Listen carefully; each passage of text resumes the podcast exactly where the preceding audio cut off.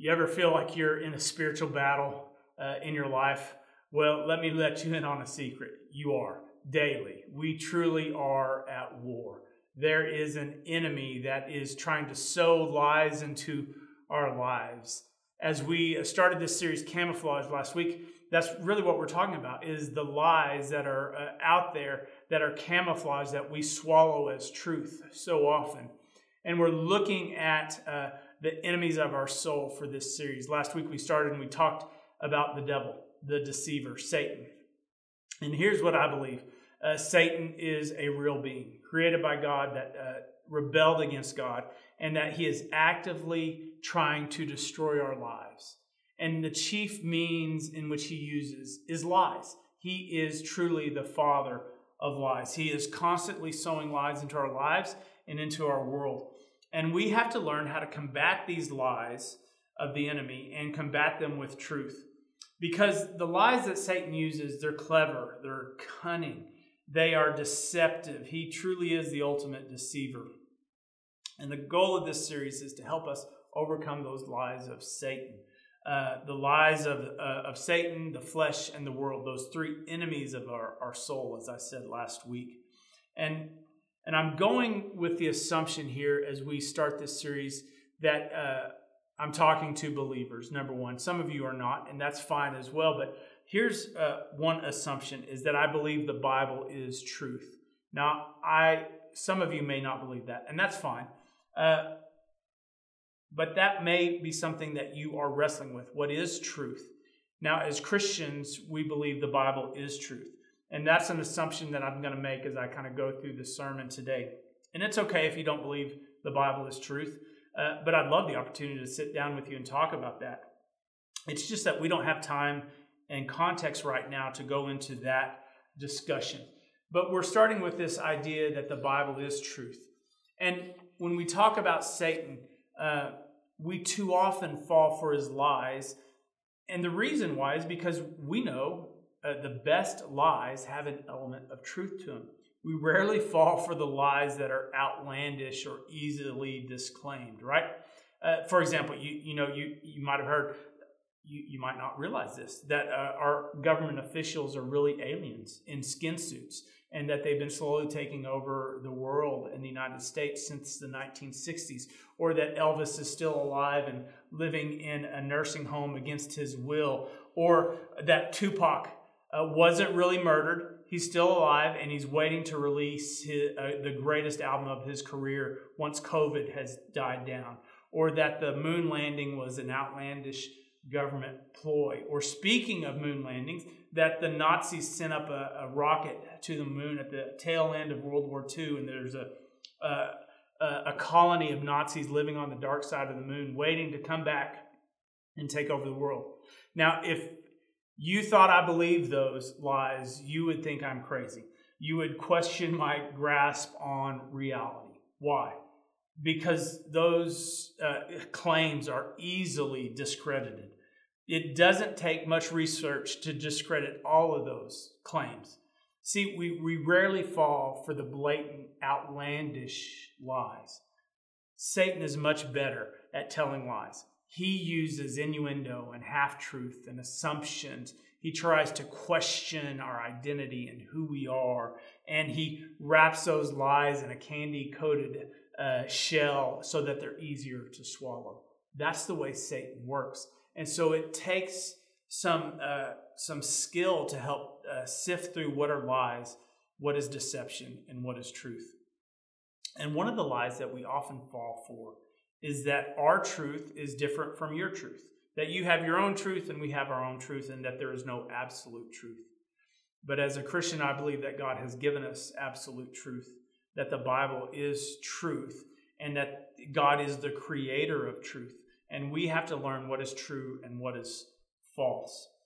But when we live lies, uh, then our minds, our bodies, our spirit, our whole being struggles to thrive in the world. And I believe that as humans, we want to thrive.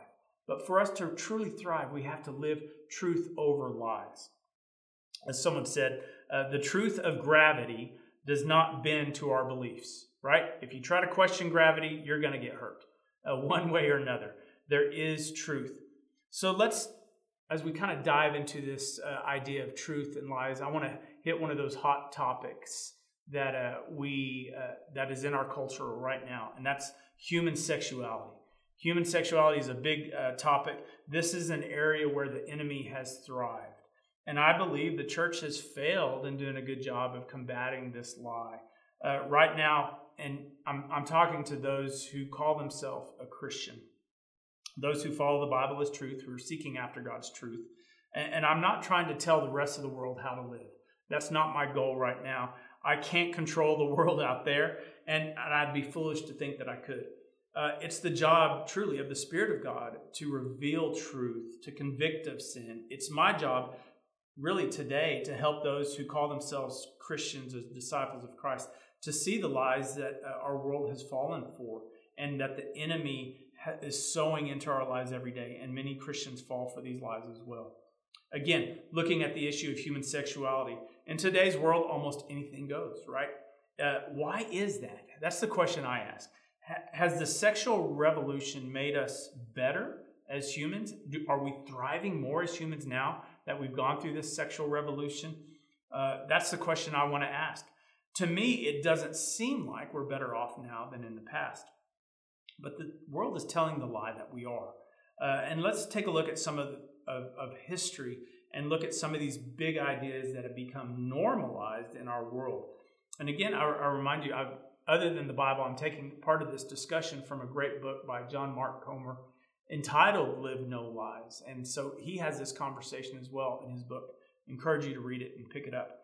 But if we go back some odd 60 years to the 1960s when we kind of had this sexual revolution, we see the beginning of this sexual revolution that I believe has had a catastrophic effect on our culture.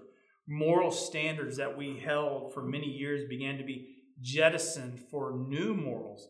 We began to separate sex from marriage, and promiscuity, which isn't a new thing, began to be accepted as normal, where before it was always seen in a negative light. And then we have the advent of abortion on demand, which separated sex from procreation. And then we had this thing called no fault divorce, where before uh, divorce was a, a big deal. And now, with no fault divorce, it has wrecked the idea of marriage as a covenant. And we see that has had its effect on culture. And, and these cultural upheavals have created in today kind of a hookup culture where it doesn't matter who you sleep with. Sleep with. And, currently, we have moved into this LGBTQ plus uh, revolution that we're currently living in. And, and let me be clear I'm not speaking against people, but against culture and ideas. And I know that's hard to separate, and that's a tough one to separate. But now we're living in a transgender culture as well, and we're moving into beyond transgender into a polyamory culture in which relationships are no longer just between two people, uh, male, female, male, male, female, female, but we're now moving into a culture where more than two people are in relationships, or you can even have animals or inanimate objects. And, and the question that we have to ask is this Does this make us a better people? Are we thriving in ways in which we should be thriving? Does this make us a better society? Has this revolution made people happier? Are we thriving in ways that we weren't before the sexual revolution? That's the question I want to ask. And the world would say, yeah, of course, we are. But it doesn't take long for just a quick search of scientific research to reveal these lies that the world has camouflaged, these lies that we, we can't see. And, and just, you know, happiness levels since the 1960s have been in decline. Now, we can't directly connect happiness levels with the sexual revolution, but we don't see happiness levels increasing because of the sexual revolution. And studies continually show that divorce is traumatic uh, for children of all ages and is directly tied to children having a harder time to develop intimate relationships, healthy relationships later in life. Uh, they, they are having a hard time making healthy attachments. That is scientific study. Studies continue to show that those who live together before marriage are less likely to marry are more likely to get a divorce if they do marry and often develop long term trust issues. In spite of the fact that the world constantly says, and I talk to couples all the time that say, we want to live together before marriage to make sure we're compatible. That's the world's lie, but it's a lie.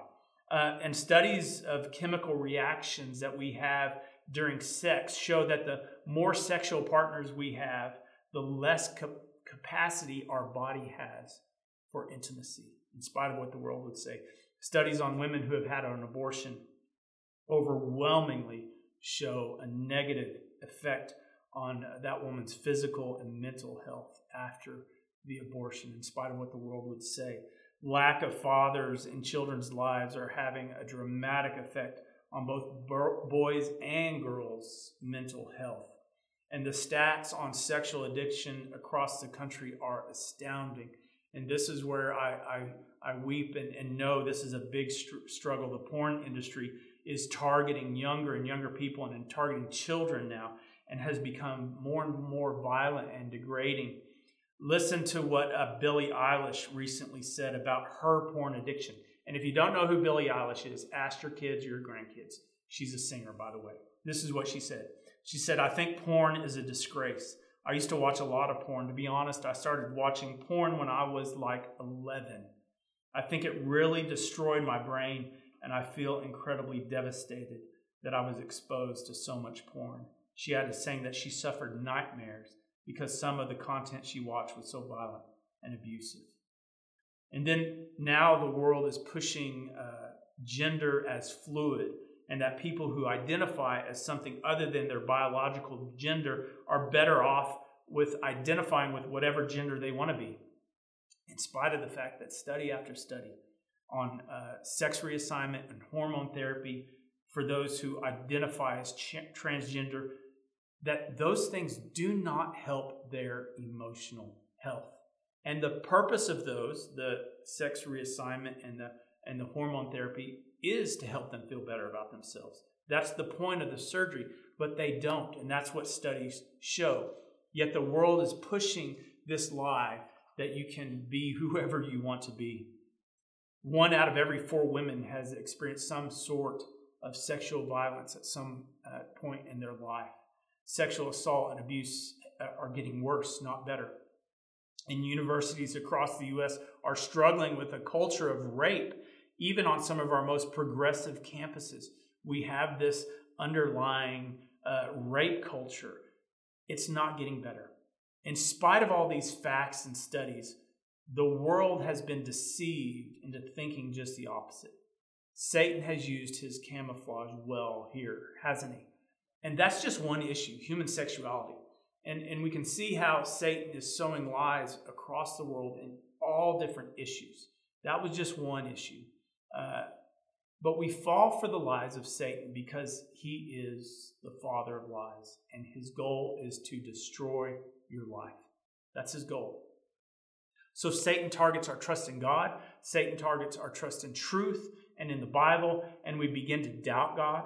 We begin to doubt the truth of the Bible. We begin to doubt even our own identity and who we are. And we begin to trust other things in our heart and our own tuition that goes against what God says and we begin to live lives that have the opposite effect on what we want. We want to thrive and be happy and be fulfilled.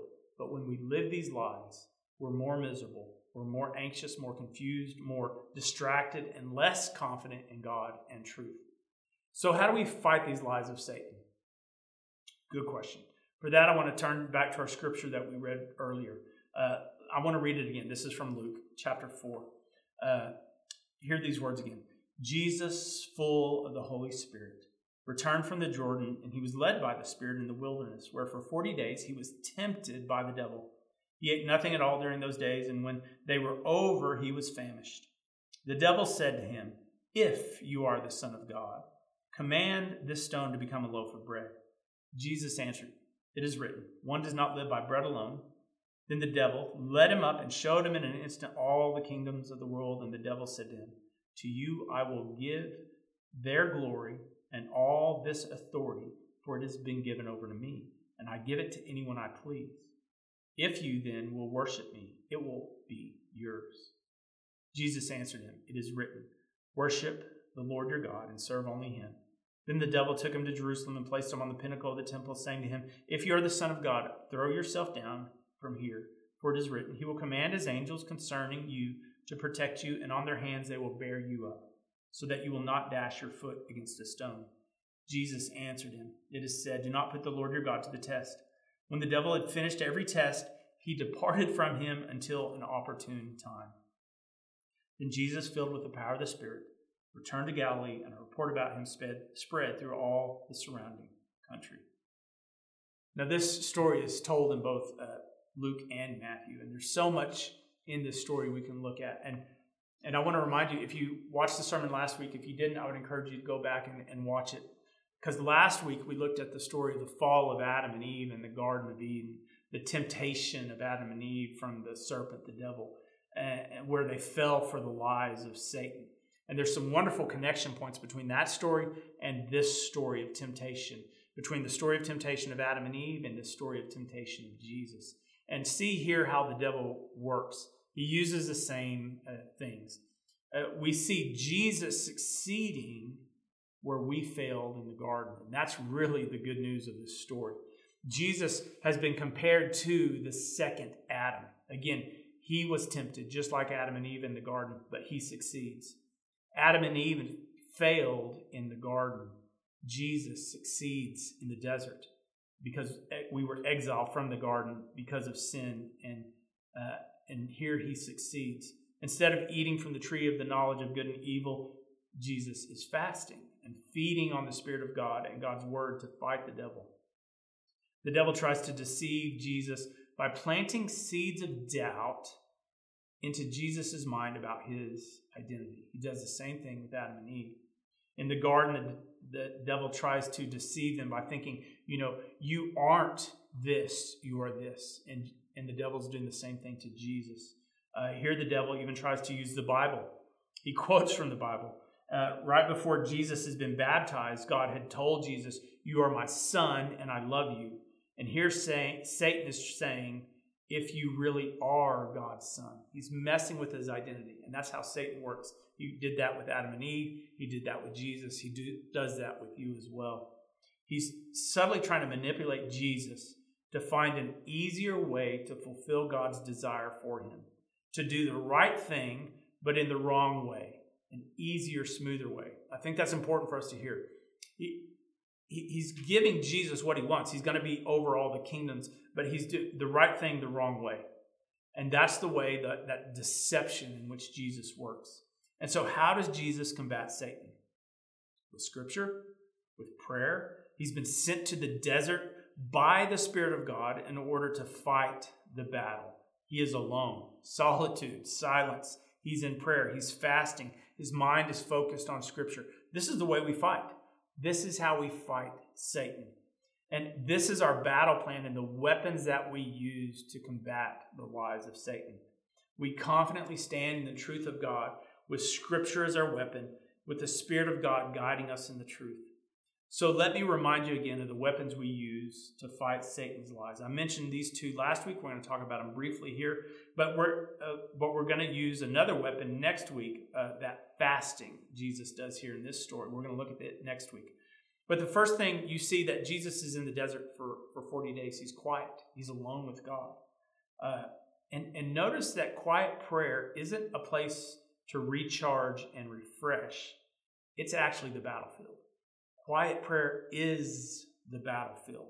It's where we are at war. This is where our thought patterns and our ideas are solidified and, and transformed so that in the business of life, we can automatically have these truths come to mind when we're in the thick of it, in the chaos. So we have to spend time in quiet prayer so that we can get our minds right, so we can go through the tough times, so that in the tougher times, in the chaos and the, and the quickness of life, we can combat these lies of Satan and we can combat these lies of our flesh and the world around us. Quiet prayer is the battlefield, so you have to be taking time to quietly listen to God in prayer and to hear Him speak truth through you. But you're going to need the scripture in that as well. We need to have scriptures memorized that address those struggles that we face on a daily basis. All of us face different issues. issues of identity, issues of, of sin, and uh, issues of, of truth. And so we need to have those scriptures uh, that memorized or a part of us that we can reach out to quickly to combat those lies. We fight the enemy by choosing not, to not think about the enemy's lies, but by focusing on the truth of God. We replace that lie with the truth. Uh, we don't combat it head on, we just replace it with a different understanding. It helps us see through the camouflage of the lie to the truth. We replace the lies with truth. We read scripture to form us into the image of God, to combat those lies.